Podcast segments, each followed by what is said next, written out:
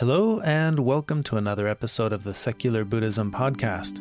This is episode number 85. I am your host, Noah Rasheta, and today I'm talking about trying too hard, not trying hard enough, and the beauty of finding the middle way.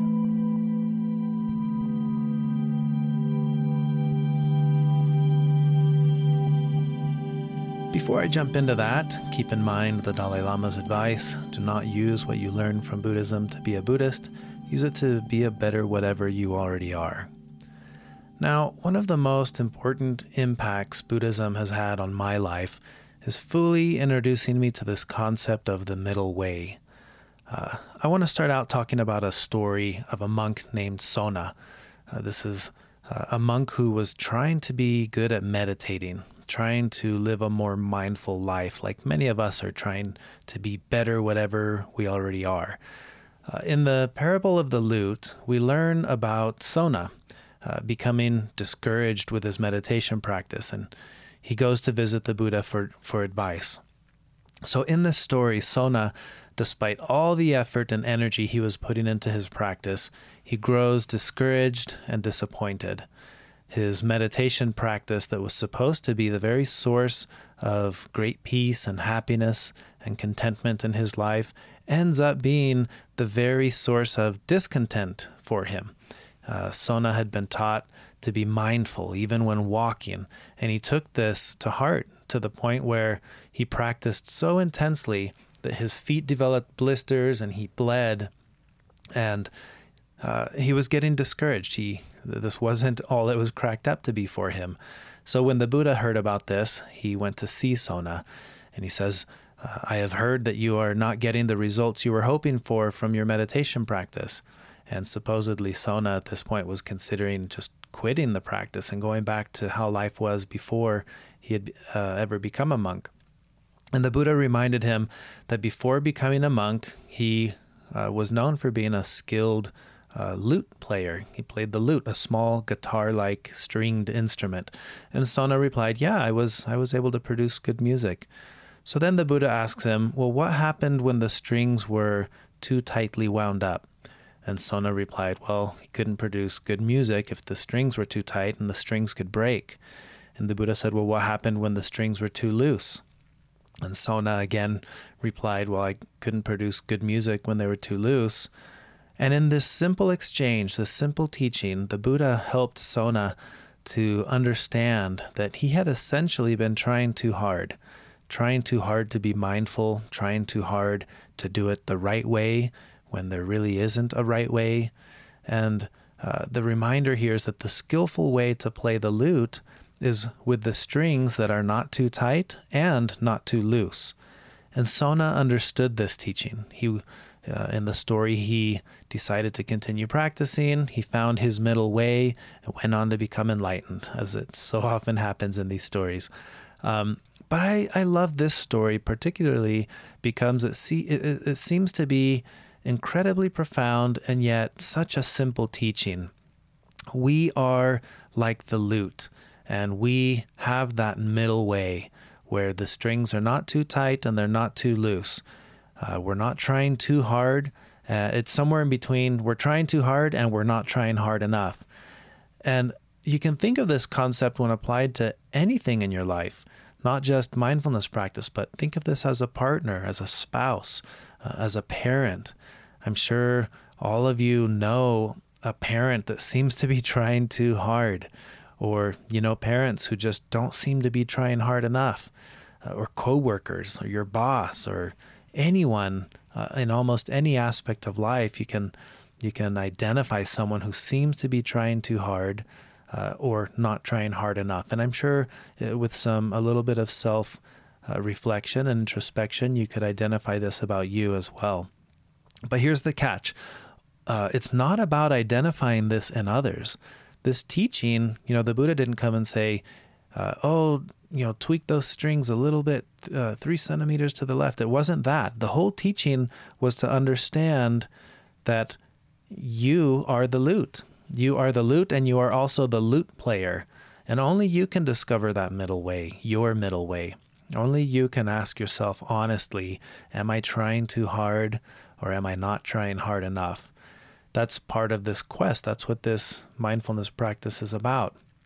And in Sona's case, it wasn't working for him because he was trying too hard. Now, for me, my entire journey with Buddhism and mindfulness practice has been about finding my middle way, that place where I am at peace. The music seems to be playing just right, at least for me. Uh, but it can be difficult at times because we have this inner critic, the uh, that thinks it knows all about music and how music should be played and how it should sound. And that critic is heavily influenced by societal norms, uh, religious and political views, and everything else that falls under the collective label of the conditioned mind. So, I want to share another analogy, kind of exploring this whole topic of trying too hard. This, really, this is the teaching of the middle way. So, imagine for a moment that you're driving a car. And I'm sure most of us listening have this uh, experience of knowing what it is to be driving a car. Now, when we're driving a car, all of the inputs have to do with now, the present moment.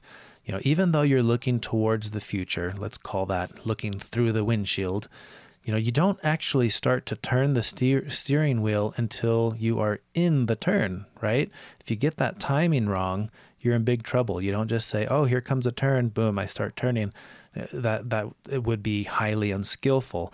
You wait, you see it coming, and then when you when you enter the turn, you you do the inputs in the present moment. So anticipating a big turn, you know, you, you you can start slowing down now. That's something that you're doing in the present in anticipation of something that's happening in the future. But again, if you get the timing wrong, you're in big trouble. And to me, this is the essential lesson of the middle way that is so often spoken of in Buddhist teachings.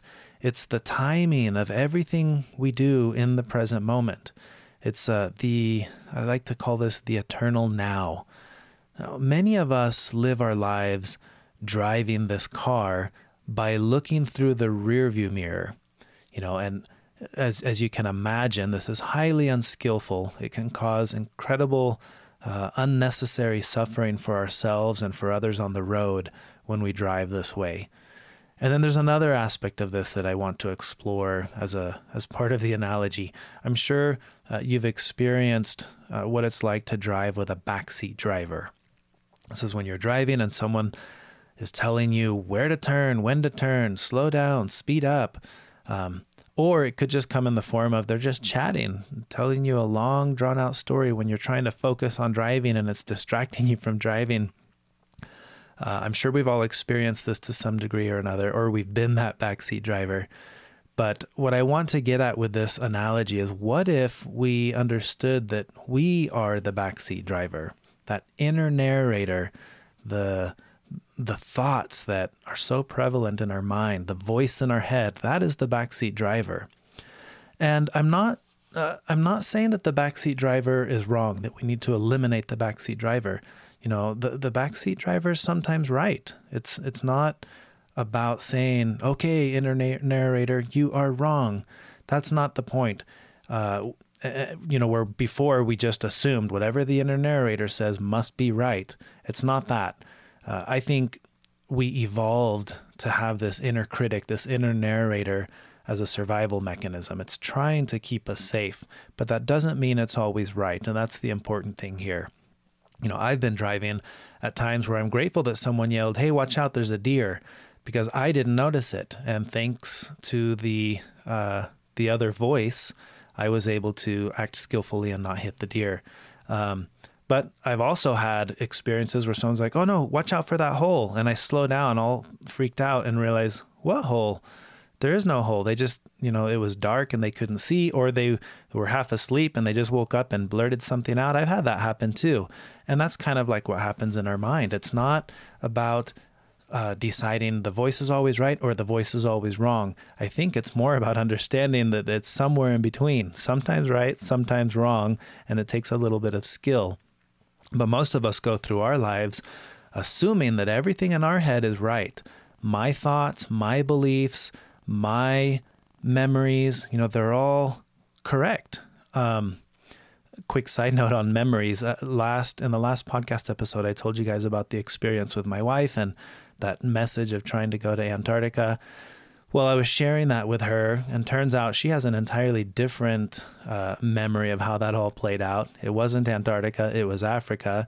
Um, it wasn't me trying to like just the details were all different, and it was really funny we started laughing as we were comparing our notes and then we laughed saying well the memory is probably somewhere in between the two between my memory and hers but that brings about this whole other lesson that can be had which is don't trust your own memories they're not uh, they're not always right i've experienced this multiple times with my twin brother when we recall past stories where we know we were both there but we both recall the experience slightly uh, differently um, but again, that could be its whole, a whole nother podcast episode.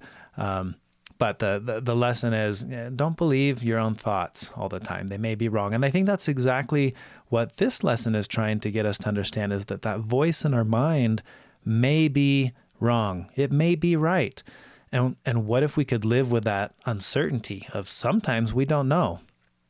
Um, so we see that the middle way is about understanding this parable of the lute and the strings, whether or not they're too tight or they're too loose. But I think also it's about time and understanding that we live in the eternal now. And the middle way is the intersection between the past and the future. You know, we live in the middle way, the eternal now. It's it's what we're living in now. And and then uh, uh and then you apply this to the other teaching with the strings. Are we trying too hard or are we not trying hard enough? Um, it's the timing of it all.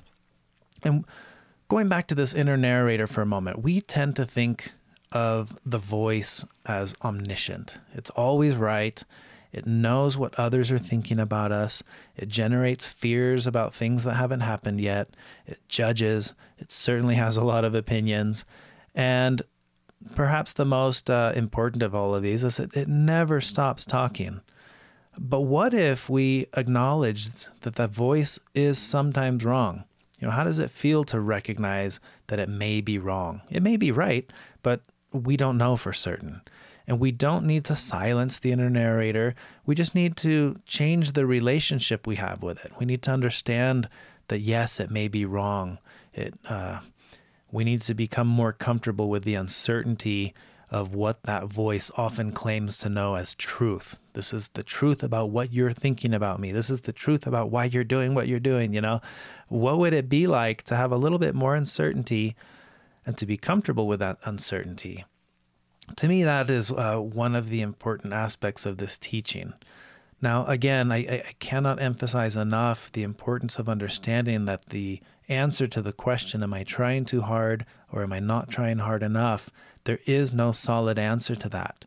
Um, it can be helpful to have somebody uh, give us another perspective, often a, a teacher or uh, a family member, somebody who can see us from another perspective. That can be helpful, but that doesn't mean that they're right. Um, the whole point of introspective practice, what we're what we're trying to accomplish with mindfulness as a practice, with Buddhism um, as a a tool of becoming a better whatever we already are, it's helping you to answer that question about yourself. And what aspects of your life are you trying too hard? What would happen if you toned it down and, and try a little less hard? Or the flip side, what if you were to discover maybe I'm not trying hard, hard enough? Maybe that's why this relationship is failing. Um, maybe I can try a little harder, see what happens. But keep in mind, it could be the opposite, right? It could be that this isn't working out because you are trying too hard. But you get to discover that. This is the the beauty of this process is this is you discovering. Now again in my personal life this has been incredibly powerful for me, whether it's in my career, as an entrepreneur, as a husband, as a father, as a brother, um, as a child, in, in any of my relationships, I'm trying to always find that middle way. When am I trying too hard? When am I not trying hard enough to be a good friend? Am I trying too hard? Am I not trying hard enough? And you you have to find that yourself. That's that's part of this process. So that's the challenge I want to leave with you uh, for this week. Try to notice throughout the week what that inner critic is saying. What is that voice saying? And then ask yourself, am I trying too hard? Am I not trying hard enough in terms of timing? Ask yourself, am I am I jumping the gun? Is should I have waited longer? Did I wait too long? You know, analyze a little bit of what's happening in life and and try to switch from that form of reactive living to uh, more skillful action. Um, and, and see what you notice. You may notice yourself becoming less reactive. Try it this week. See how it feels. That's the topic I, I wanted to share with you today. Uh, again, as always, if you want to learn more about Buddhism and mindfulness, you can check out my books, Secular Buddhism, No Nonsense Buddhism for Beginners, and my most recent one, The Five Minute Mindfulness Journal. You can learn about all of these on my website, noahrasheta.com. That's N O A H R A S H E T A.com. And as always, if you enjoyed this podcast episode, please share it with others, write a review, give it a rating in iTunes. Uh, if you would like to join our online community, visit secularbuddhism.com forward slash community. Now, a side note on that, I have some big news with some changes that I'm going to be doing in the next week or two by the end of the year. I have uh, an entirely new approach that I want to take to this concept of, of community and Sangha and being able to take advantage of um, working with each other as we all uh, embark on this path of trying to be better, whatever we already are. Uh, so stay tuned for that news. Um, and if you'd like to make a donation to support the work I'm doing with the podcast, you can visit secularbuddhism.com and click on the donate button in the top right. That's all I have for now, but I look forward to recording another podcast episode soon. Until next time.